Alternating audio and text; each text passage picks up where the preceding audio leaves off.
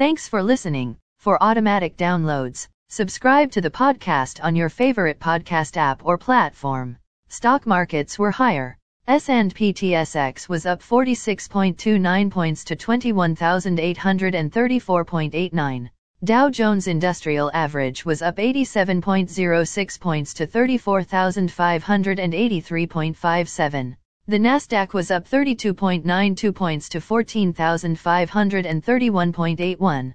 S&P 500 was up 19.06 points to 4,500.21. As of 5:49 p.m. commodity markets. Gold is up $9.60 to $1,932.70. Silver is up 2 cents to $24.73. Crude oil is up 88 cents to $97.11. Copper is down $0 to $4.71. Natural gas is up 35 cents to $6.38. May corn closed at $7.57 and 3 quarters. May soybeans closed at $16.45 and a half. May wheat closed at $10.20.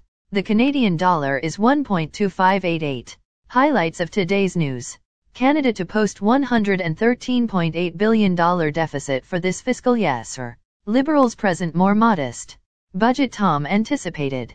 Federal budget targets spending on housing affordability, defense spending, climate change, indigenous reconciliation, and comprehensive dental plan. Federal budget increases taxes on banks and other changes to raise $30 billion in tax.